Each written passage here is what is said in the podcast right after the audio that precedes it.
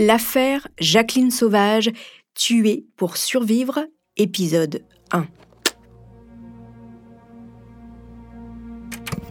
Elle est devenue un symbole des victimes de violences conjugales subies par les femmes. Sa double condamnation avait entraîné une forte mobilisation réclamant sa libération et appelant à une révision de la loi sur la légitime défense.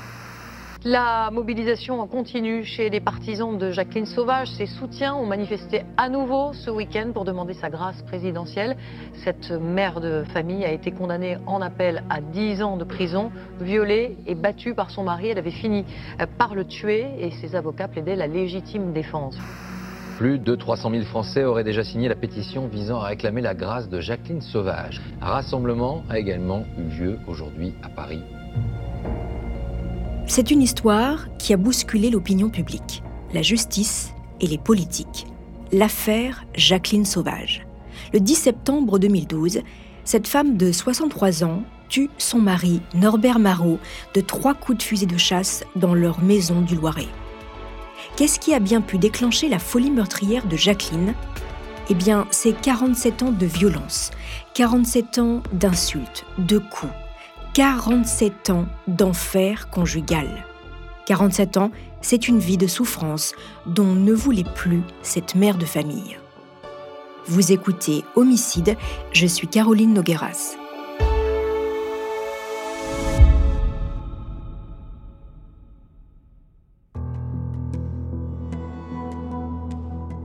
Malgré elle, Jacqueline Sauvage est devenue la meurtrière la plus connue de France, mais aussi le symbole des femmes victimes de violences conjugales.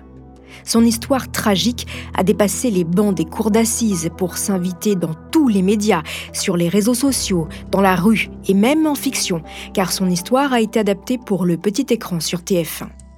Dans cette affaire, vous vous poserez peut-être, mesdames, cette question, qu'aurais-je fait à sa place? C'est une histoire complexe et qui a peut-être encore des parts d'ombre que je vais vous raconter. Dans le dernier épisode, je recevrai la très médiatique avocate Nathalie Tomasini, qui a défendu avec sa consoeur Janine Bonachunta Jacqueline Sauvage et qui a fait de la lutte contre les femmes battues le combat de sa vie. Voici donc l'affaire Jacqueline Sauvage.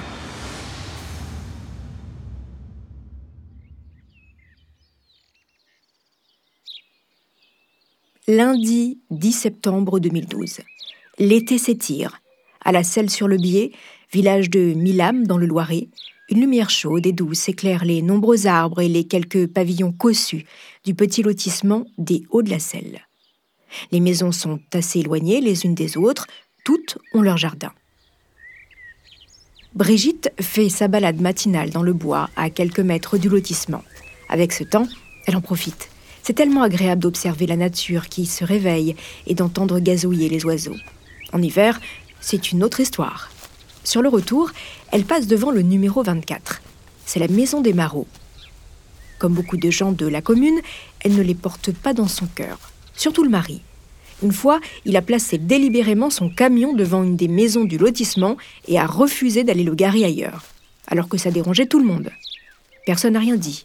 Le père Marot, il ne faut pas le chercher. Le mois dernier, on l'a encore vu se disputer une énième fois avec son fils Pascal. C'est un employé des Marot, un chauffeur routier, qui a dû les séparer. Jacqueline Marot, c'est autre chose, plus discrète, plus courtoise, même si elle ne cherche jamais à calmer son mari dès qu'un conflit éclate avec quelqu'un du village. C'est dommage, on ne la voit pas beaucoup, Jacqueline, à la selle sur biais. Tout le temps, entre ses murs, tiens, justement, les volets électriques de la maison des Marot se lèvent. Au numéro 24, dans sa grande maison, Jacqueline se réveille comme tous les matins un peu avant 8 heures. Depuis quelques années déjà, elle et son mari font chambre à part. À 63 ans, Jacqueline a sa petite routine.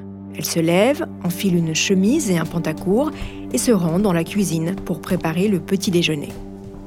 L'homme imposant la rejoint à pas lourd dans la cuisine et comme tous les matins, il est de mauvaise humeur. La radio est allumée, les nouvelles du jour, l'affaire Bettencourt, la milliardaire de 88 ans, héritière de l'empire L'Oréal, aurait légué des toiles de maître à l'un de ses proches, M. Bagné. Plusieurs millions d'euros sont en jeu. Dans sa cuisine, Jacqueline se demande ce qu'elle pourrait faire avec une telle somme d'argent. Redresser l'entreprise familiale? S'offrir une belle retraite loin de la selle sur biais une nouvelle vie, quand la voix cinglante de son mari la tire de ses pensées. On en est où des comptes? Le couple de sexagénaires n'est pas encore tout à fait à la retraite. Ils gèrent ensemble une entreprise de transport et les affaires ne vont pas fort. Leur fils, Pascal, vient de démissionner. Il va falloir vendre le dernier camion. T'as qu'à le faire, lance Norbert. Alors, docile, Jacqueline monte dans ses bureaux et se met au travail. D'abord, il faut trouver le remplaçant de Pascal. Fabienne, peut-être? Non, elle ne veut plus travailler avec son père. Il n'arrête pas de la traiter de feignasse. La matinée se termine. Norbert se sert son premier whisky de la journée. Jacqueline prépare le repas. Pendant qu'il déjeune, le couple se dispute. Encore une fois, à propos de l'entreprise. Jacqueline, fatiguée, sort de table, débarrasse, fait la vaisselle et prend deux cachets de somnifères. Elle est fatiguée de subir les insultes que son mari lui envoie à la figure. Elle veut du calme. Vers 14 heures, Jacqueline s'installe tout habillée sur son lit et sombre dans le sommeil. Norbert, ivre, fait irruption dans la chambre. La suite, c'est Jacqueline qui la raconte dans l'émission 7 à 8 sur TF1. Après, il m'a dit lève-toi. Euh, il m'a traîné tout en m'insultant. Il m'a jeté dans la dans la cuisine, dans la dans le couloir. Après, il m'a il m'a il m'a frappé encore un grand coup. Il m'a dit je vais crever, je vais crever tes tes enfants, euh, tes tes bâtards. Enfin, il dit je vais faire euh, je vais te crever aussi.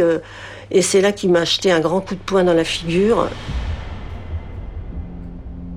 Norbert la pousse, arrache le collier en or qu'elle porte autour de son cou. Il l'insulte. Jacqueline titube. Elle est complètement sonnée. Elle voit Norbert se servir un autre whisky et s'installer sur la chaise en plastique blanc sur la terrasse. Elle se relève, retourne dans sa chambre, attrape le fusil de chasse qui se trouve près de son armoire, saisit les cartouches sur la chaise et charge son arme. Jacqueline fonce droit vers la terrasse. Son mari est de dos. Elle tire. Une fois. Deux fois. Trois fois. L'homme de 100 kilos s'effondre, tête contre terre. Norbert Marot, 65 ans, gît sur sa terrasse. Une flaque de sang s'étend doucement autour de lui. Jacqueline repose l'arme sur son lit, déclenche l'alarme de la maison. Puis, elle fait le 18, demande aux pompiers de venir en urgence. Elle vient de tirer sur son mari. Elle tente ensuite d'appeler son fils Pascal. Pas de réponse. Il est 19h27. Les balles ont touché le cœur, la rate et le crâne de Norbert. Chaque impact a été mortel. Jacqueline s'est visée. Elle est chasseur.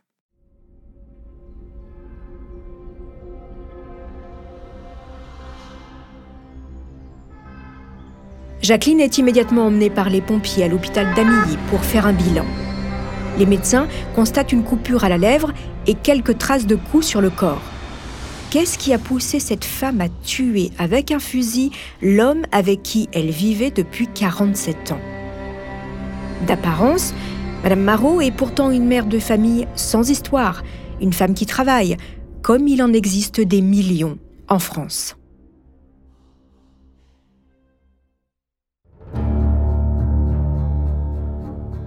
Jacqueline Sauvage, c'est son nom de jeune fille, est née en 1947 près de Melun. Elle est la dernière d'une fratrie de huit enfants, la préférée. Peu avant sa naissance, deux de ses sœurs sont décédées prématurément. La petite Jacqueline est donc un cadeau du ciel pour ses parents endeuillés. Elle vit une enfance modeste, mais plutôt heureuse entre ses cinq frères. Son père, Jules Sauvage, n'a jamais levé la main sur elle, pourtant il frappe régulièrement Louise, sa femme. En grandissant, Jacqueline rêve de liberté et d'indépendance. Alors elle suit une formation pour devenir couturière. À 15 ans, pendant une fête organisée par le curé du village, elle rencontre Norbert Marot. Il vient juste de sortir de maison de redressement. Fils d'un chauffeur et d'une femme de ménage, le jeune garçon, à peine plus âgé qu'elle, a très mauvaise réputation. Élevé dans la violence à coups de martinet, c'est un loupard, bagarreur. Dans son livre, je voulais juste que ça s'arrête, Jacqueline écrit. J'étais une jeune fille menue, un bras empoté, enjouée, appréciée. Et si je n'étais pas la plus belle des apprenties, C'est pourtant sur moi que ce grand garçon brun et ténébreux a jeté son dévolu. Jacqueline est amoureuse, mais ses parents et ses cinq frères n'aiment pas du tout ce jeune homme à la mauvaise réputation, alors le jeune couple vit d'abord son amour en cachette. Jusqu'au jour où la jeune Jacqueline tombe enceinte. Elle a 17 ans. Déterminés à vivre leur vie comme ils l'entendent, les deux adolescents décident donc de se marier le 5 juin 1965, contre l'avis de toute la famille de Jacqueline. Trois semaines plus tard, Sylvie, la première fille du couple Marot, voit le jour. L'année d'après, ils ont une deuxième fille, Carole.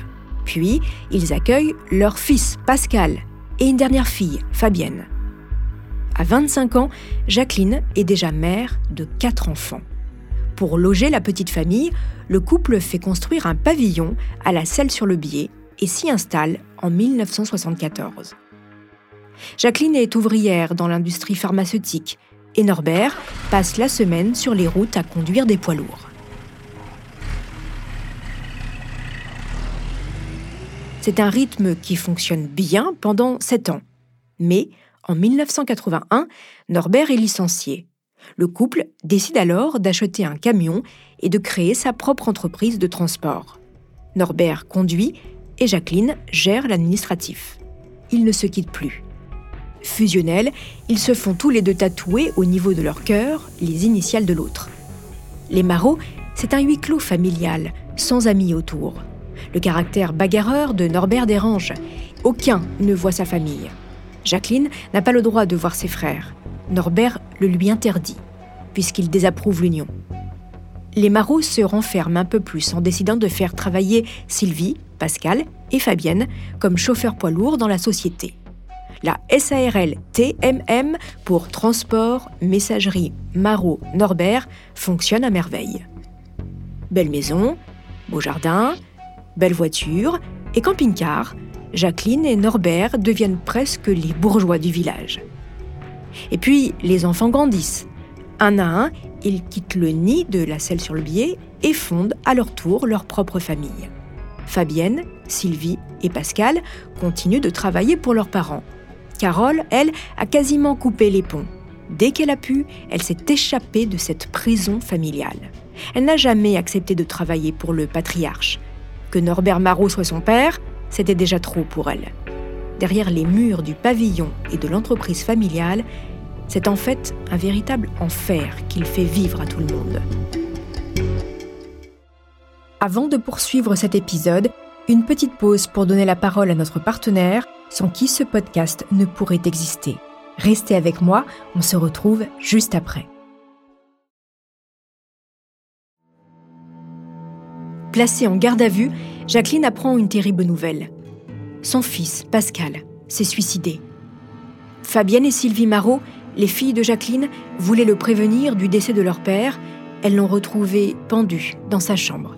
Il s'est tué deux jours avant le meurtre de Norbert, sans laisser de lettre d'adieu. Il avait 44 ans et trois enfants. Le père et le fils s'étaient encore une fois violemment disputés quelques jours plus tôt.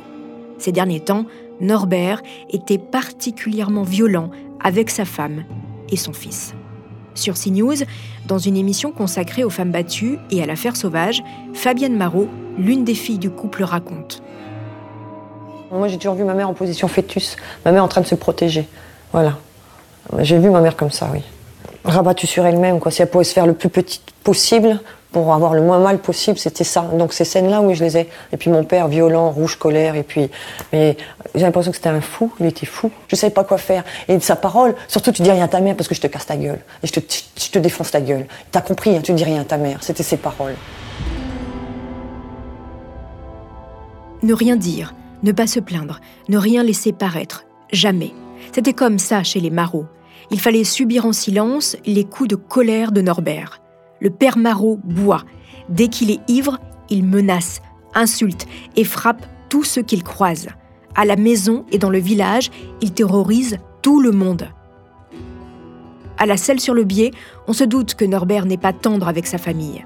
Mais peu de gens sont témoins directs des coups qu'il inflige à sa femme et à son fils. En fait, le village sait sans savoir. On imagine bien que chez les Marot, tout n'est pas rose. Norbert est un homme caractériel, imposant, et méfiant. Il épie ses voisins, tire à la carabine sur des pigeons. Mais personne ne lui dit jamais rien.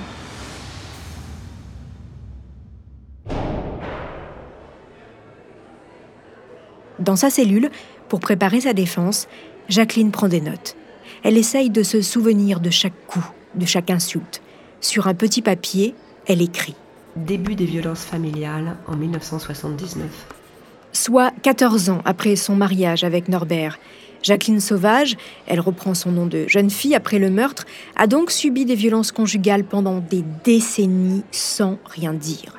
Pourquoi n'a-t-elle jamais porté plainte? Pourquoi n'a-t-elle pas quitté le foyer? Pour le magazine Marie-Claire, elle raconte. J'avais mes routines, le travail, le ménage qui me tenaient entre deux crises de violence. Et puis je passais beaucoup de temps à contrôler ses réactions. Je ne lui adressais jamais de reproches. Je connaissais par cœur mon mari. Quand il rentrait, à son pas sur le gravier du jardin, je, je devinais, je devinais s'il avait bu, je devinais son humeur. Ce qui m'a aidé à tenir, c'est mes enfants. Jacqueline encaisse la colère, l'autorité, les humiliations, les menaces et les coups en silence pour protéger sa famille et son entreprise. Après tant d'années de travail et de sacrifices, en portant plainte ou en décidant de quitter son mari, elle risque de tout perdre. C'est en tout cas ce qu'explique son premier avocat, maître Charles-François Dubosc, dans un numéro de complément d'enquête sur France 2 consacré à l'affaire Sauvage. Porter plainte, ça veut dire quoi? Ça veut dire c'est la fin de c'est la fin du couple. Que va-t-il se passer ensuite? Qui va s'occuper des enfants? Qui va maintenir euh, ce cocon qu'elle imaginait avoir créé? Personne. Elle s'est battue pour son statut. Norbert Marot était un homme dominant. Il a enfermé Jacqueline dans une relation toxique et dysfonctionnelle. Elle était totalement sous son emprise, et c'est sans doute aussi pour cette raison qu'elle n'a jamais signalé ses violences. Sans oublier qu'enfant, Jacqueline a elle aussi grandi dans un foyer violent où son père était l'homme de la maison tout-puissant. La jeune fille a été témoin jusqu'à son adolescence des coups que portait son père sur sa mère. A-t-elle intégré ce schéma dans sa tête? Pendant les 47 ans de mariage, Jacqueline a quand même tenté de fuir. Après des disputes plus violentes que d'autres, elle se réfugie parfois chez l'une de ses filles.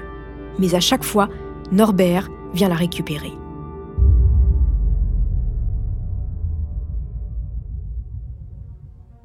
Le père Marot n'est pas seulement violent avec sa femme, il cible aussi ses filles, plus sournoisement. Dans une interview pour le magazine Madame Figaro, l'une des filles du couple raconte. Au début, il y a eu les violences physiques, qui sont devenues sexuelles à partir du moment où nous avons été formés. Norbert commence par se glisser dans le lit de ses filles la nuit pour les toucher. Puis, il serait passé au viol. Selon Carole, elle aurait été violée sur le tapis de la salle de bain. À 15 ans, Fabienne aurait elle aussi été violée par son père.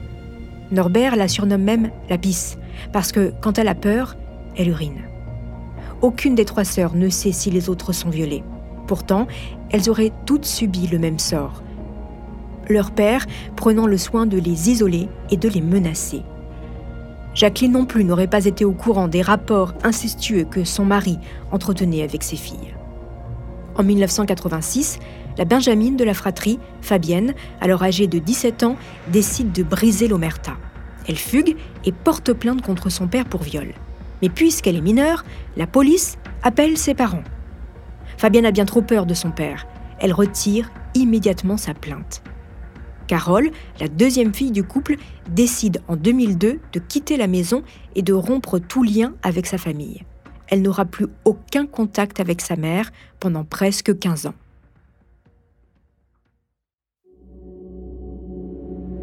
Chez les Marot, la vie n'est donc pas simple. Pourtant, Jacqueline n'est pas aussi soumise qu'elle le prétend. Dans leur entreprise, TMM, c'est elle qui tient les rênes. Elle, la véritable patronne. Norbert a quitté très tôt l'école. Il ne sait ni très bien lire, ni très bien écrire. À l'inverse, Jacqueline était une bonne élève. Elle gère à la perfection tout l'administratif de la société. Si elle n'avait pas été là, Norbert n'aurait sûrement pas pu créer son propre business. Pour complément d'enquête encore, le premier avocat de Jacqueline, maître Charles-François Dubosc, se souvient. C'est elle qui prenait les décisions importantes. Lui, il exécutait. Et puis, elle aussi a un côté sombre, plus violent. Je vous explique. En 1994, Norbert a une maîtresse. Nous l'appellerons Corinne car elle refuse que son nom soit diffusé. Il s'agit de l'une des employées de la société chargée de faire du porte-à-porte pour vendre du vin. Quand Jacqueline l'apprend, elle explose. Déterminée, elle se rend devant chez Corinne et la menace. Apeurée, la jeune femme s'enfuit en voiture. Jacqueline la poursuit à toute vitesse. Jalouse maladive, elle est prête à tout pour garder son mari, comme le raconte Frédéric Chevalier, l'avocat général du procès en appel de Jacqueline sur Europe 1. Et cette Madame X, elle le dit à la, à la cour d'assises. Elle dit Moi, j'ai flippé. J'ai eu très peur pour ma vie. Parce qu'elle a été suivie en voiture, elle avait peur que Madame Sauvage euh, la mette dans le fossé. Parce qu'elle est venue, elle lui a tapé dessus. Madame X s'est rendue à la gendarmerie. Et c'est Norbert Marot qui est intervenu pour qu'elle ne dépose pas plainte. Et elle a dit Moi, j'ai dit à Norbert C'est fini. Elle a eu peur de mourir. Et pour s'assurer que son mari quitte sa maîtresse et reste à la maison, Jacqueline menace avec une carabine. Les Marot sont des chasseurs. Alors des armes, il y en a partout dans la maison. Lors de la perquisition, dix fusils et des centaines de cartouches sont saisis. Jacqueline dira même que Norbert lui offre des fusils comme d'autres offrent des fleurs. D'ailleurs, ils font partie du club de chasse de la ville depuis plusieurs années. C'est là que Jacqueline a appris à manier une arme et elle est particulièrement douée. Elle ne manque jamais sa cible. Très souvent, les, les consignes ne, lui, ne leur convenaient pas. Pourquoi? Parce que forcément, comme les consignes étaient déterminées par, par des. On va dire qu'il les traitait toujours. euh, Vous êtes tous des cons, c'est pas comme ça qu'il faut faire. euh, On est mal placé, on verra jamais rien ici, il faut pas faire comme ça.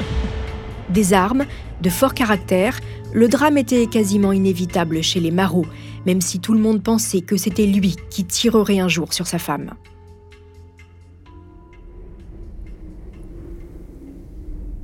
Un soir de Noël 2001, toute la famille est réunie, c'est l'une des dernières fois.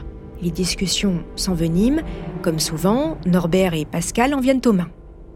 Puis, le père prend un fusil et le braque sur sa fille, Sylvie. Plus d'une fois, les balles auraient pu partir. Épuisés par ces violences incessantes, les enfants s'éloignent petit à petit. Carole a donc coupé les ponts avec ses parents, Sylvie a quitté l'entreprise familiale et Fabienne ne va pas tarder à démissionner. Pascal réfléchit lui aussi à prendre de la distance. Pascal est père de trois enfants, alors quand il apprend six mois avant le meurtre que ses sœurs ont été violées par Norbert, il est hors de lui. Pourquoi n'a-t-il rien vu? Il aurait dû protéger ses sœurs de ce bourreau malade. Encore une fois, une grosse dispute éclate entre Pascal et Norbert. Frédéric, à l'époque le mari de Fabienne Marot, est témoin de la scène. Il raconte que le père a frappé et le fils a encaissé. Puis, il craque et lance. Comment tu peux vivre après ce que tu as fait aux filles? Comme sonné, Norbert cesse les coups et s'en va sans rien dire. À peine rentré chez lui, il s'en prend cette fois-ci à Jacqueline, sa femme. Tes connasses de filles ont été racontées des mensonges à Pascal. Il me traite de violeur. Après ça, Norbert redouble de violence envers sa famille. Pascal est son souffre-douleur. Jacqueline est abassée un jour sur deux. Les violences deviennent insupportables, la vie insoutenable. Est-ce cette lassitude qui a poussé Pascal à se suicider et Jacqueline à tirer sur son mari? La mort était-elle leur seul échappatoire? Mais les coups et les insultes de Norbert peuvent-ils justifier l'acte de Jacqueline? A-t-elle vraiment agi en légitime défense? C'est ce que la cour d'assises va devoir déterminer. Une femme sur le banc des accusés, deux procès d'assises et une affaire qui va devenir un événement politique et bouleverser l'opinion publique.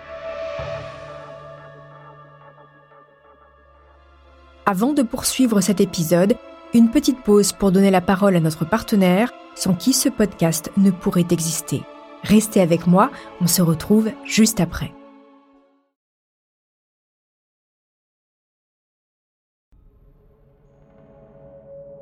Deux jours après le meurtre, Jacqueline Sauvage a été placée en détention provisoire à la maison d'arrêt d'Orléans. Pour plaider sa cause, elle a choisi son avocat. Ce sera celui de la famille, maître Charles-François Dubosc. Il connaît bien le couple et saura plaider en la faveur de Jacqueline. Confiant, il est persuadé que sa cliente sera acquittée à l'issue de son procès.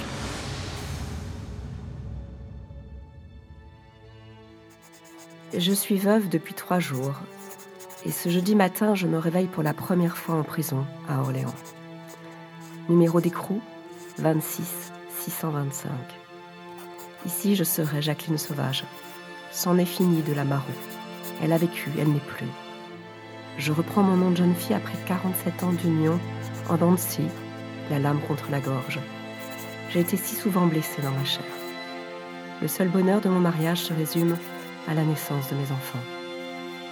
Ces mots sont ceux de Jacqueline Sauvage dans son livre Je voulais juste que ça s'arrête, édité chez Fayard. Dans sa cellule, elle reprend son souffle, retrace l'histoire de sa vie. La rencontre avec Norbert, les enfants, la maison, l'entreprise. Les années de labeur, les parties de chasse avec son mari et son fils, ses petits-enfants. Elle les voyait si peu. Elle ne les reverra sans doute jamais. Entre les quatre murs de sa cellule, Jacqueline est triste, mais résignée. Elle sait ce qu'elle a fait, elle sait pourquoi elle l'a fait. La justice sera clémente avec elle, pense-t-elle, parce qu'elle était victime de violences conjugales.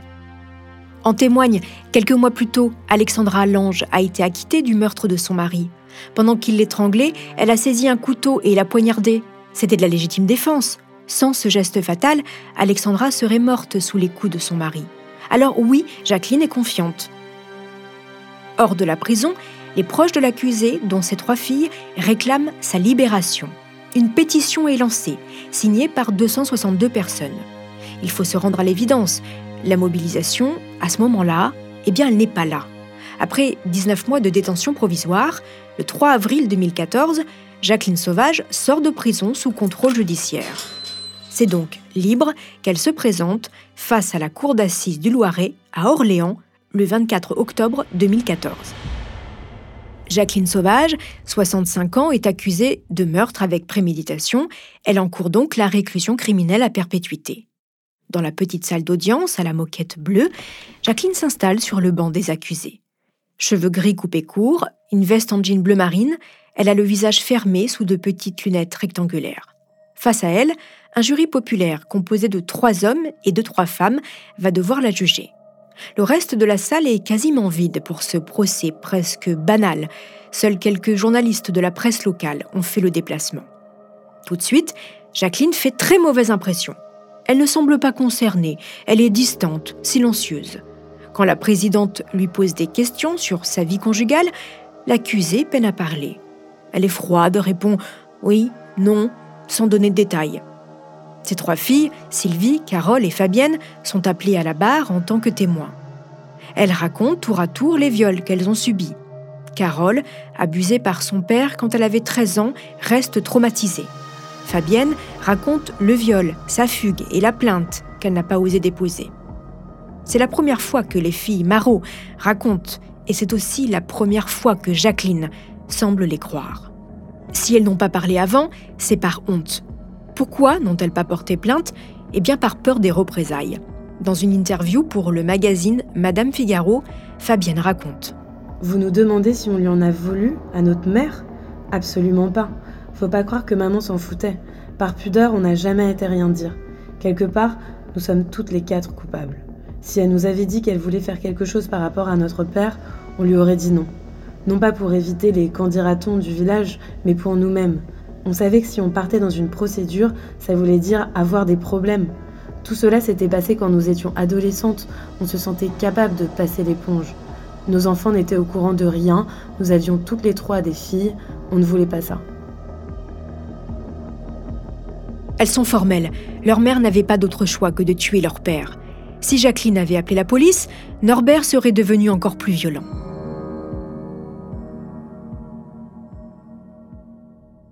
L'un des enjeux du procès d'Orléans est de déterminer si Jacqueline Sauvage a prémédité son geste. A-t-elle préparé son fusil et ses cartouches longtemps avant le meurtre? Elle dit que non. Si son fusil était accessible, c'était pour se protéger d'éventuels voleurs. Et aussi, c'est vrai, de son mari violent. Mais ce jour-là, le 10 septembre, elle n'a pas spécialement préparé son arme. Après trois jours d'audience, L'avocat général requiert une peine allant de 12 à 14 ans de prison. Le jury se retire pour délibérer. Jacqueline Sauvage est reconnue coupable de meurtre, mais la préméditation est écartée. La sexagénaire est donc condamnée à 10 ans de réclusion criminelle. À l'annonce du verdict, Jacqueline vacille. Elle ne s'attendait pas à une telle peine. Ses filles s'effondrent en larmes. Leur mère n'a pas su raconter son enfer. Elle n'a pas su toucher les jurés. Jacqueline se lève, lâche quelques larmes et crie en direction de ses filles Je vous aime, je vous ai toujours aimé, c'est injuste. À peine retournée en cellule, Jacqueline décide de faire appel. Ce premier procès a été peu médiatisé, et ce n'est que par hasard que Karine Plassard, militante féministe et cofondatrice du mouvement Oser le féminisme dans le Puy-de-Dôme, tombe sur l'article d'un journal local sur Internet qui parle de l'affaire sauvage. Elle est atterrée. Comment la justice française a-t-elle pu condamner une femme qui n'a fait que se défendre face à un mari violent? Selon elle, si Jacqueline a tué son mari, c'est que les pouvoirs publics ne l'ont pas protégée. Elle lance immédiatement une pétition en ligne pour réclamer la libération de Jacqueline. Sur Facebook et Twitter, les réactions ne manquent pas. Dix ans de prison, mais c'est beaucoup trop pour cette pauvre femme victime de son mari. Tout le monde y va de son commentaire, sans que personne n'ait lu le dossier. En parallèle, la pétition Libération immédiate de Jacqueline Sauvage récolte de plus en plus de signatures. Depuis sa prison, Jacqueline multiplie les demandes de remise en liberté. Toutes sont rejetées, au motif qu'elle ne semble pas avoir assez réfléchi à son geste. Jacqueline reste dans une position de victime et n'émet aucun regret. Le procès en appel est prévu le 1er décembre 2015 au tribunal de Blois. Jacqueline et ses filles ont décidé de changer d'avocat. Madame Sauvage se fera représenter par deux avocates parisiennes spécialistes des violences conjugales, maître Nathalie Tomasini et maître Janine Bonagiunta. Un duo très médiatique qui en 2012 a obtenu l'acquittement d'Alexandra Lange. La ligne de défense a elle aussi changé. Elles vont plaider la légitime défense et veulent faire de l'affaire sauvage le procès des violences conjugales. Il est 9h du matin, ce 1er décembre 2015, lorsque Jacqueline Sauvage monte les marches de la cour d'assises de Blois. Elle a maintenant 67 ans, et depuis son premier procès, son visage s'est marqué. Sous ses petites lunettes rectangulaires, son regard paraît moins dur. Elle a pris soin de coiffer ses cheveux grisonnants d'une petite pince. Elle est habillée sobrement, le col d'une petite chemise fleurie dépasse d'un pull noir. Jacqueline a l'air concentrée, prête à se défendre.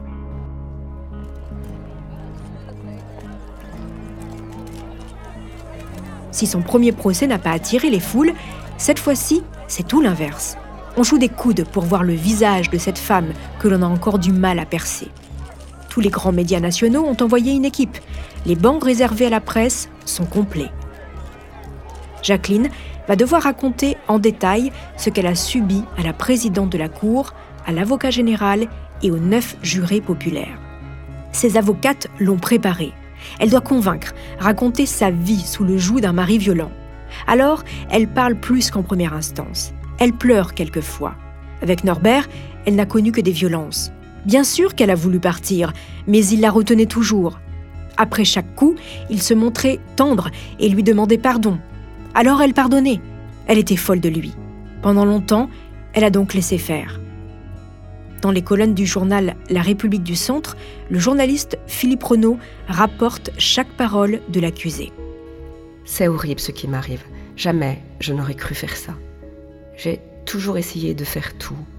Je regrette. J'avais peur de ses réactions, j'avais toujours eu peur. Ce que j'aurais pu faire autrement, je n'aurais jamais dû connaître mon mari. C'est de ma faute. Je l'ai aimé et j'ai été trompée.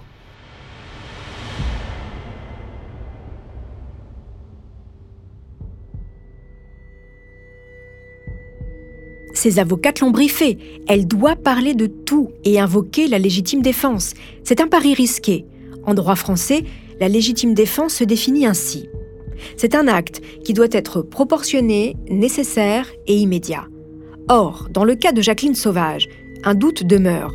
A-t-elle tiré sur son mari directement après qu'il l'ait frappé? Lors de son interrogatoire en 2012, Jacqueline explique que son mari l'a frappé à son réveil vers 16 heures. Le médecin légiste, lui, date la mort de Norbert au lundi 10 septembre à 19h25, ce qui laisse un laps de temps de 3 heures. Que s'est-il passé pendant ces heures? Jacqueline ne s'en souvient pas.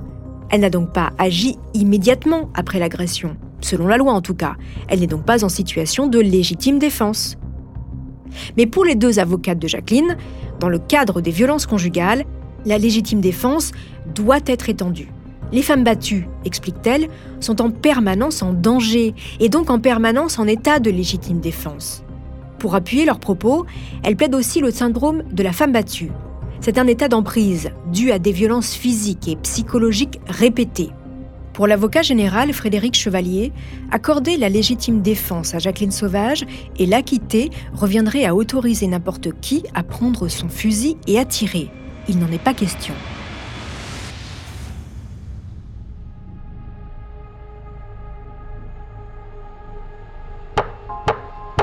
Après trois jours d'audience, la Cour d'appel rend son verdict et confirme la peine prononcée en première instance, 10 ans de prison. Les neuf jurés ont suivi les réquisitions de l'avocat général. Dans une lettre ouverte adressée à Jacqueline Sauvage et publiée dans Le Monde, Frédéric Chevalier, l'avocat général pendant le procès de Blois, explique sa décision. Au terme d'une information judiciaire, d'une ordonnance de mise en accusation de la Chambre de l'instruction, de plus de 50 heures de débat judiciaire, de dizaines et de dizaines de témoignages, de deux procès criminels au cours desquels tout a été dit, débattu et confronté dans le respect des principes qui fondent le fonctionnement de notre justice, vos juges, 21 magistrats professionnels et jurés populaires, et ces derniers soucieux de leur serment, n'écoutant ni la haine ou la méchanceté, ni la crainte ou l'affection, ont exprimé leur intime conviction de votre culpabilité. Ils ont déterminé la peine qu'ils ont estimée juste dans le secret de leur délibération. À l'annonce du verdict, Fabienne court en pleurs vers sa mère pour l'étreindre une dernière fois. Ah, j'ai retenu une date, j'ai retenu le 28 janvier 2017. J'espère que ce jour-là, on nous donnera notre mère pour de bon et qu'on nous foute la paix. C'est tout ce que je, c'est tout ce que j'ai à dire. Je, je suis désolée, moi.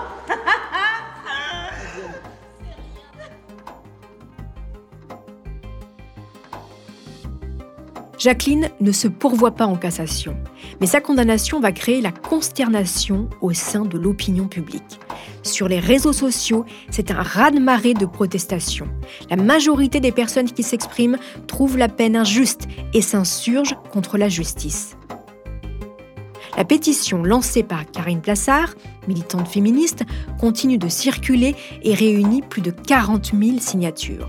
En quelques jours, Jacqueline devient malgré elle le symbole des violences conjugales. Au moment de l'affaire sauvage en 2015, une femme meurt tous les trois jours sous les coups de son mari. De son côté, Jacqueline est fatiguée, dépassée par la surmédiatisation de l'affaire. Elle qui a toujours mené une existence discrète et n'a jamais rien laissé paraître, voit sa vie étalée dans tous les JT. Dans le dernier épisode de cette affaire, je vous raconterai comment la mobilisation des féministes, de certaines personnalités de la vie publique, d'acteurs et d'actrices ont poussé le président de la République, François Hollande, à prendre une décision rarissime, gracier Jacqueline Sauvage. Je recevrai l'une des avocates de Jacqueline Sauvage, maître Nathalie Tomasini. Avant de poursuivre cet épisode, une petite pause pour donner la parole à notre partenaire, sans qui ce podcast ne pourrait exister. Restez avec moi, on se retrouve juste après.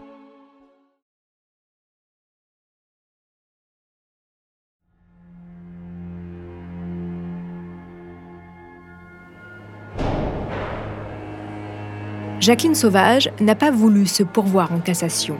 Elle reçoit beaucoup de courriers au centre pénitentiaire de Saran, dans le Loiret, où elle purge sa peine. Des femmes battues lui apportent son soutien. Jacqueline demande à plusieurs reprises sa libération conditionnelle. À chaque fois, ses requêtes sont refusées.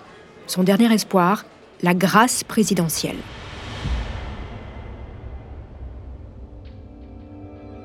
Dans son bureau du palais de l'Élysée, François Hollande réfléchit. Mi-décembre, il a reçu une lettre des filles de Jacqueline Sauvage, accompagnée d'une pétition signée par 430 000 personnes, dont les actrices Eva Darlan, Annie Dupéré, ainsi que des politiques, Anne Hidalgo, Daniel Cohn-Bendit ou encore Jean-Luc Mélenchon. Tous réclament la libération immédiate de la quasi-septuagénaire. François Hollande est mitigé. Par principe, il est contre la grâce présidentielle. Il est pour l'indépendance de la justice et la séparation des pouvoirs. Mais il est aussi touché par le combat que représente cette femme. Et puis, la rue gronde.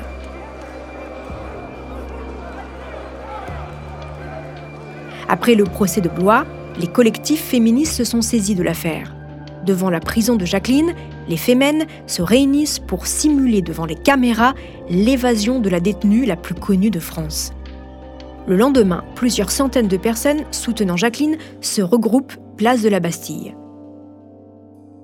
L'affaire sauvage bouscule aussi les politiques. Les députés Nathalie Kosciusko-Morizet et Valérie Boyer vont même rendre visite à Jacqueline Sauvage dans sa cellule. Après l'avoir rencontrée, Valérie Boyer présente devant l'Assemblée nationale une proposition de loi pour rendre pénalement irresponsables les femmes victimes de violences conjugales. François Hollande doit se saisir du cas sauvage. Pour prendre sa décision de gracier ou non Jacqueline, il reçoit ses trois filles, Sylvie, Carole et Fabienne, et leurs deux avocates à l'Élysée. Après un entretien d'une heure, toutes ressortent le sourire aux lèvres. Deux jours plus tard, le président accorde une grâce partielle à la condamnée. Jacqueline n'est pas libre, mais peut immédiatement demander une libération conditionnelle. Pour autoriser une éventuelle sortie, le tribunal d'application des peines d'Orléans doit d'abord évaluer l'état de dangerosité de Jacqueline. La détenue est donc transférée à la prison de Réau et examinée pendant six semaines par des experts psychiatres. Tous notent, je cite, que la condamnée ne s'interroge pas assez sur son crime. Elle ne comprend pas le sens de sa peine. La forte médiatisation de l'affaire et les soutiens qui lui ont été manifestés la maintiennent dans une position victimaire pour un meurtre qu'elle a elle-même commis sans s'interroger sur sa part de responsabilité dans le fonctionnement pathologique de son couple. Fin de citation. La demande de libération conditionnelle est rejetée. Sa fille, Sylvie, réagit à la nouvelle sur France Info. On est anéanti on n'en peut plus de cette galère. Ça fait quatre ans que ça dure, ça fait quatre ans qu'on se bat. Après la grâce, on y croyait, on s'est dit c'est bon, on va, voir le bout, c'est fini, on va gagner, enfin on va, on va sortir un moment de là. Je comprends pas cette décision. En plus, elle doit sortir, euh, enfin d'après tous les procès verbaux, elle doit sortir le 2 juillet 2018. On est le 12 août 2016, c'est que dans deux ans, donc ils pouvaient très bien la laisser euh, sortir. Déterminée, Jacqueline fait appel de la décision. Mais une fois de plus, la nouvelle demande de libération est rejetée. Les trois filles sauvages poursuivent le combat. En décembre 2016, elles déposent une demande de grâce totale au président. Le 28 décembre 2016, après de longues heures de réflexion, François Hollande accorde la grâce totale à Jacqueline Sauvage. Il annonce la nouvelle sur son fil Twitter. Un peu avant 18h30, ce même jour, Jacqueline sort libre de la prison de Réau mais les juges sont furieux. Virginie Duval, présidente de l'Union syndicale des magistrats sur TV5 Monde. On a euh, euh, une affaire où euh, plusieurs décisions de justice ont été rendues et finalement bah, le signal c'est aller donc taper à la porte du président de la République. Lui il pourra défaire tout ce que la justice fait. Je ne suis pas sûre que ce soit un bon signal qui soit donné. Jacqueline, elle, est ravie bien sûr. Quelques jours après sa libération, elle est reçue sur le plateau du JT de France 2. C'est-à-dire que je, quand j'ai su, j'étais dans ma cellule, je faisais une demande de libération conditionnelle et à ce moment-là, ma porte s'est ouverte et je me suis dit, bon, ben, j'ai encore la visite peut-être des, gardiens, enfin des gardiennes. Mhm. Et c'est là que euh, madame, enfin la, gradée, elle m'a dit euh, Vous n'avez pas entendu, euh, Madame Sauvage, ce qu'on vient d'annoncer? Bah, Je dis Non, non, du tout. Et je dis Qu'est-ce qui se passe? Elle me dit Ben voilà, vous êtes libre. Oh je dis Libre? Bah, Je dis Tout de suite? Elle me dit Oui, oui, oui. Elle me dit C'est tout de suite. Oh Alors là, je ne savais plus. Là, c'est là que j'ai levé les bras au ciel et j'ai dit Merci, merci. Jacqueline Sauvage aspire à présent au calme. Elle retourne vivre discrètement à la selle sur le billet, tantôt chez elle, tantôt chez l'une de ses filles. Le 23 juillet 2020, Jacqueline, fatiguée par plus de 4 années de combats judiciaires et 47 ans de violence, s'éteint à 73 ans. Son nom reste aujourd'hui encore associé à la lutte contre les violences faites aux femmes.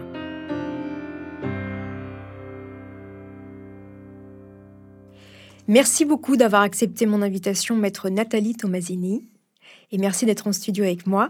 J'aimerais revenir sur votre rencontre avec Jacqueline Sauvage. Elle vient d'être condamnée, cette femme, à 10 ans de prison par les assises en première instance. Et vous allez devenir, avec votre consoeur, sa nouvelle avocate. Elle vient de prendre 10 ans de prison et vous allez complètement changer de stratégie de défense. Euh, la femme qui se présente à Blois n'est plus du tout la même que celle euh, qui s'est présentée devant les jurés et les magistrats en première instance. Racontez-nous quelle a été votre stratégie stratégie de défense et comment se fait-il que Jacqueline Sauvage ait complètement changé Donc, euh, Sylvie Marot, une des trois filles euh, de Jacqueline euh, Sauvage, finalement a pris contact avec nous. Nous l'avons reçue au cabinet.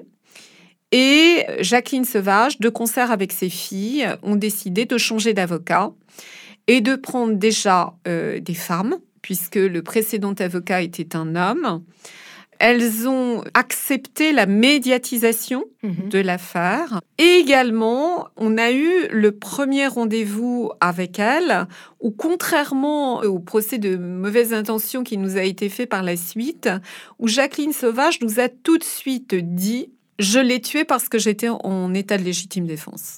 C'est elle qui vous en parle? Absolument. Euh, nous n'avons pas euh, collé une stratégie de défense pour servir un combat ou une cause. Absolument faux. C'est exactement l'inverse. C'est-à-dire qu'on part d'une situation particulière euh, très claire pour ensuite expliquer pourquoi cette femme s'était sentie en état de légitime défense et pourquoi toutes les autres qui tuent dans un mmh. contexte de violence conjugale pendant des années ne tuent parce qu'elles n'ont pas d'autre choix et que c'est elle ou lui. Mhm. Mais ça veut dire que, alors, elle a pris 10 ans en, appel, euh, mais euh, c'est quoi? Ça a fait jurisprudence, une sorte de jurisprudence, c'est-à-dire que désormais, la légitime défense, même si on n'est pas violenté au moment où on tue, mais la légitime défense est reconnue pour des années subies de violence, c'est ça? Malheureusement, non. J'aimerais bien vous dire oui, euh, mais euh, ce n'est toujours pas le cas. Non, je pense que l'affaire de Jacqueline Sauvage euh, a posé le débat. Hmm à conscientiser la, société euh, dans son ensemble, la société civile, euh, sur la thématique euh, des violences conjugales. Et qu'est-ce que ça veut dire? Et pourquoi ces femmes n'ont d'autre choix que de tuer pour ne pas mourir?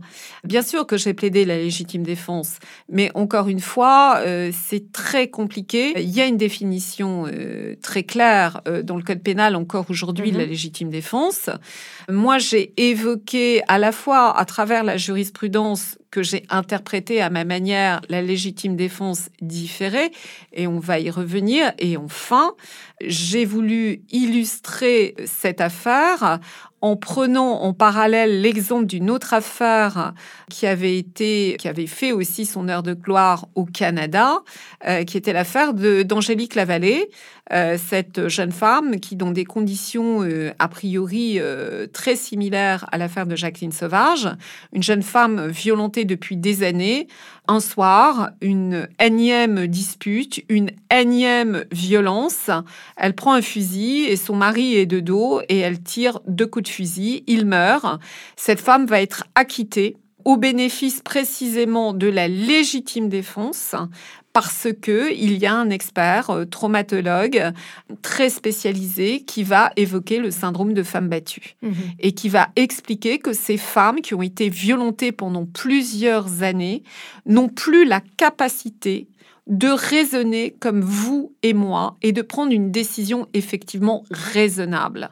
Alors, le syndrome de la, de la femme battue, c'est ce que vous avez plaidé, j'imagine, dans votre plaidoirie. Oui.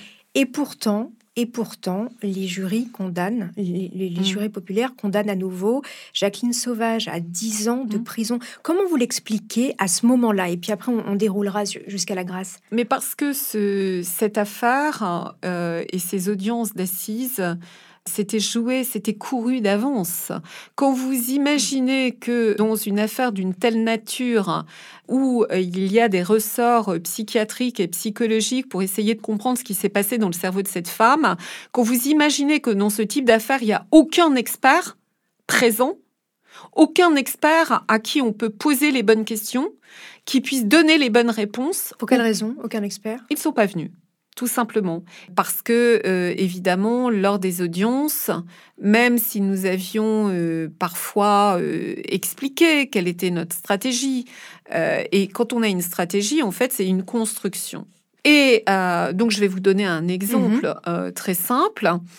Pour plaider la légitime défense, et notamment la légitime défense différée, la définition euh, dans le code pénal, c'est qu'il est nécessaire qu'il y ait donc un acte d'attaque, un acte de défense dans le même temps, et enfin que ces deux actions soient proportionnelles. Dans le cas de l'affaire de Jacqueline Sauvage, euh, il était important de situer les deux actions dans le même temps. Mhm. Alors, moi, j'ai plaidé que dans le même temps, ça ne voulait pas dire en même temps. C'est là où on parle de légitime défense différée. Mhm. Parce que dans le même temps, ça peut être plusieurs minutes, évidemment pas une heure. Et le passage à l'acte s'est déroulé euh, autour de 18h30, en fin d'après-midi. Après euh, le fait que Jacqueline Sauvage euh, soit allée faire une sieste et que son mari l'ait agressée en fracturant la porte de sa chambre en rentrant et en lui arrachant sa chaîne et en la mhm. castagnant, puisqu'après elle a une blessure à la lèvre, etc. et trois jours d'ITT. Et donc, l'idée, c'était d'expliquer qu'elle avait déjeuné en prenant deux Stilnox avec un verre d'alcool, voire deux. Et que donc, ça lui avait euh, finalement permis, ou en tout cas, ça l'avait amené à dormir plus de 4 heures. C'est-à-dire qu'on part de la fin du déjeuner vers 14 heures et on se retrouve vers 18 heures avec un passage à l'acte à 18h30 ou 19h, 18h25. Donc ça, ça collait. Mais pour ça, il fallait expliquer qu'elle avait pris donc des somnifères et qu'elle avait bu deux verres d'alcool, puisque ensuite mmh. l'expert toxicologique du mari de la victime nous dira qu'effectivement, compte tenu de ce mélange, on peut envisager qu'elle ait dormi plus de 4 heures. Mais je voulais donc que Jacqueline nous explique avec ses mots comment s'était déroulée sa journée avant le passage à l'acte. Et à un moment donné, donc, elle explique qu'elle a pris des, cachets de Stilnox et je, je lui demande si euh, elle a consommé de, l'alcool lors de ce déjeuner, ce qui était le cas. Et elle répond à la barre, non, absolument pas. Et là, je ne comprends pas.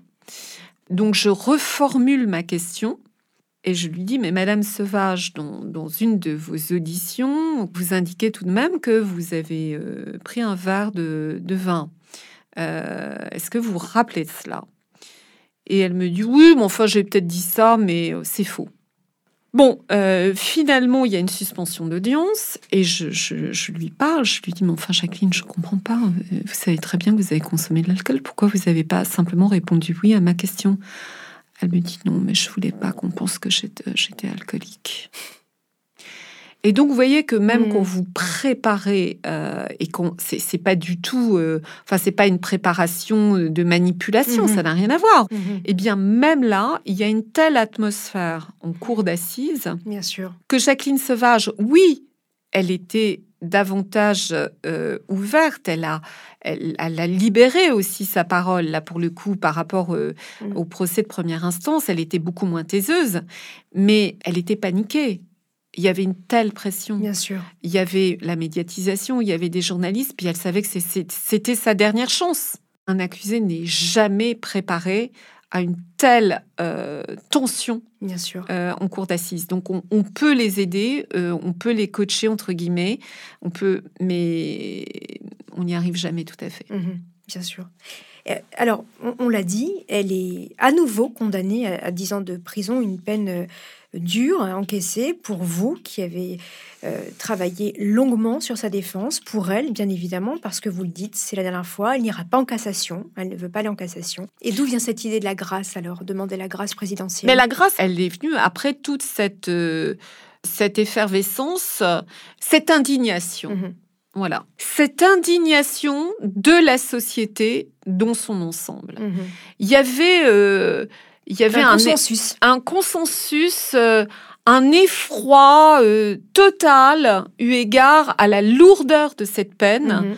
Eu égard à l'âge de cette femme, qui pouvait être euh, la grand-mère de plusieurs euh, femmes, euh, et euh, qui était mère, dont les filles avaient subi des viols, euh, dont le fils s'était suicidé. Enfin, Alors François Hollande, qui est donc président de la République à ce moment-là, et qui est pour la séparation hein, euh, des Oui. pouvoirs, il faut le préciser, ce n'est pas quelqu'un qui va donner facilement sa grâce présidentielle. D'ailleurs, elle a été très peu donnée dans l'histoire de la Ve République. Finalement, vous le rencontrez, oui. mais il finit par par céder et il finit par accepter cette grâce présidentielle. Racontez-nous, j'imagine que dans l'histoire d'une avocate, c'est un moment extraordinaire. C'est un moment effectivement euh, extraordinaire dans tous les sens du terme, euh, parce qu'avant de le rencontrer, euh, on nous contacte, évidemment. C'est l'Élysée qui va nous contacter parce qu'il y a une pression telle qu'on va nous contacter après, bien sûr, qu'il y ait eu cette demande de grâce qui a transité par notre cabinet. Mhm. C'est-à-dire que ce sont les filles de Jacqueline euh, qui ont formulé cette demande de grâce et qu'on a joint dans la lettre euh, co-signée par les trois sœurs les pétitions et également euh, l'ensemble des, des signataires du comité de soutien des artistes qui était présidé à Mhm. l'époque par Eva Darlan. Mhm. Donc, euh, on fait déposer cette enveloppe à l'Élysée avec cette demande de grâce. Et on attend. Donc, j'étais dans le train, je descendais euh, à Draguignan, j'étais dans le train, il était tard, hein, il devait être 21h, et mon téléphone sonne. Et je vois que c'est un numéro euh, 01, c'est pas un numéro de portable. Donc, je décroche. Et j'entends Maître Tomasini. Je dis oui, euh, moi-même. Euh, c'est l'Élysée à l'appareil, le cabinet de, de François Hollande. Donc là, j'ai- comme un éblouissement, en fait. J'ai comme un éblouissement et ça coupe. Je, je me dis, il faut pas que je rappelle parce que ça va contrarier. Il va Mm. me rappeler, euh, etc. Il faut pas que j'appelle. Et euh, ça rappelle plus. Je me dis, mais j'ai peut-être rêvé. J'ai peut-être rêvé. je le veux tellement, cet appel. Finalement, il rappelle. Et en plus, avant que qu'il met au téléphone, j'entends, mais dans une frénésie, euh, ça y est, ça y est, on a l'appel, on a l'appel, je l'ai, je l'ai, je l'ai, je l'ai. Et on me demande, on me dit voilà, euh, maître Tomasini, euh, le président souhaiterait vous rencontrer, vous et vos clientes, en urgence. Quand est-ce que euh, vous êtes disponible? Et alors, est-ce que vous pouvez nous raconter comment ça se passe? Bah écoutez, ça se passe. J'ai été assez estomaquée, assez stupéfaite de voir la bienveillance euh, avec laquelle euh, François Hollande a reçu euh, les filles de Jacqueline. Mhm. Il avait certains des- de ses conseillers autour de lui. Il avait notamment sa conseillère juridiquement parlant qui était présente. Mais ça a été d'abord un rendez-vous d'écoute. Ce premier entretien, ça a été vraiment... La parole a été donnée Mhm. aux trois filles de Jacqueline. Il les a entendues l'une après l'autre, assez longuement. Il leur a posé beaucoup de questions. Il a semblé euh, très euh, ému par le discours de chacune. On en est ressorti, euh, je dirais, quand même assez bouleversé, euh, que ce soit les filles de Jacqueline et nous-mêmes, avocates, parce qu'on n'en attendait pas autant, en fait. Et donc le président François Hollande me dit, écoutez, Maître Tomasini, on va faire quelque chose pour votre cliente. Déjà ça, je m'assois. J'étais debout, je m'assois. Et il commence à me parler de la grâce partielle. Ah oui. Donc c'était pas exactement ce que j'attendais. Mm. Mais donc euh, ensuite on va on va comment dire avoir des échanges euh, sur les modalités de cette grâce partielle. Et ce qui était hyper intéressant, c'est qu'en fait euh, il levait le verrou de la peine de sûreté. Mhm. C'est-à-dire que ce que nous, nous allions demander en termes procédural avec des délais relativement longs et un aléa judiciaire, il nous l'offrait. Parce que juste combat. une petite, euh, et après Ouais. on va avancer, une petite précision. La grâce partielle ne veut pas dire qu'elle va sortir. C'est ça qu'il faut vous Ah, pas du expliquer. tout, Voilà. pas du tout, pas du tout. C'est la, la grâce partielle faisait sauter le verrou de la peine de sûreté de 5 ans. J'ai bien compris que quelque part il fallait qu'elle montre pas de blanche. Mhm. Sauf que euh, ça a duré en longueur et finalement euh, elle n'est pas sortie du tout quelques mois après. Étant précisé que François Hollande, en plus, nous permettait simplement d'ensuite, ensuite il fallait que, parce que c'était ça l'astuce, c'est que il n'était pas décisionnaire. Alors finalement, on arrive à la grâce totale. Alors Jacqueline Sauvage sort, elle est épuisée, elle est épuisée pardon par ce combat judiciaire. Et vous qui l'avez connue, euh, comment elle sort et pourquoi? D'abord, elle n'y croit pas hein, quand on lui annonce euh, qu'elle va sortir. D'abord, c'est très rapide. C'est vraiment, c'est d'heure en heure. Mm. Là encore, ça a été un moment euh, complètement incroyable. Lorsque j'apprends euh, qu'on est prévenu euh, immédiatement que la grâce totale a été accordée à Jacqueline Sauvage, et c'est le branle-bas de combat. C'est-à-dire qu'il déboule euh, dans sa cellule et ils lui disent Bon, Jacqueline, vous êtes libre. Elle n'y croyait pas. Évidemment, elle est folle de joie parce qu'elle retrouve ses filles, elle retrouve son chien, Ses petits-enfants. euh, ses petits-enfants, sa famille, et puis qu'elle a l'impression quand même, euh, même s'il faut le rappeler, euh, de par la grâce, euh, la condamnation subsiste. hein. Elle reste mentionnée au casier judiciaire, donc elle est graciée, mais elle est toujours condamnée. Bien sûr. Mais elle a le sentiment qu'elle a été entendue euh, et puis elle a reçu un flot de lettres de soutien. C'était euh, c'était incroyable, Mhm. incroyable. Alors pourquoi elle sort dans cet état? Si fatiguée et Mais elle si retire? fatiguée parce que déjà elle avait l'âge qu'elle avait et euh, par ailleurs euh, elle a eu une vie. euh, euh, il y a eu 47 ans de, de souffrance et de violence conjugale. Elle a beaucoup culpabilisé sur les agressions sexuelles de ses filles. Elle a perdu son fils. Elle a appris son suicide alors qu'elle était en garde à vue. Et puis la détention, c'est dur. Et puis euh, le, le côté yo-yo euh, des émotions, c'est-à-dire on croit qu'on y est, on n'y est pas, et finalement, euh, voilà, c'est compliqué, Mhm. euh, très compliqué. Déjà, un combat judiciaire, même en tant qu'avocat, euh, c'est extrêmement euh, épuisant, il faut le dire. C'est compliqué aussi parce que il y a beaucoup de détracteurs. Elle va s'endormir finalement dans son sommeil. Elle ne se réveillera pas, elle est morte d'épuisement en fait. Depuis cette affaire, en tout cas, il y a eu de nombreuses euh, vagues MeToo euh, qui, qui se poursuivent encore aujourd'hui. Des femmes battues disposent aussi d'un téléphone pour certaines d'urgence.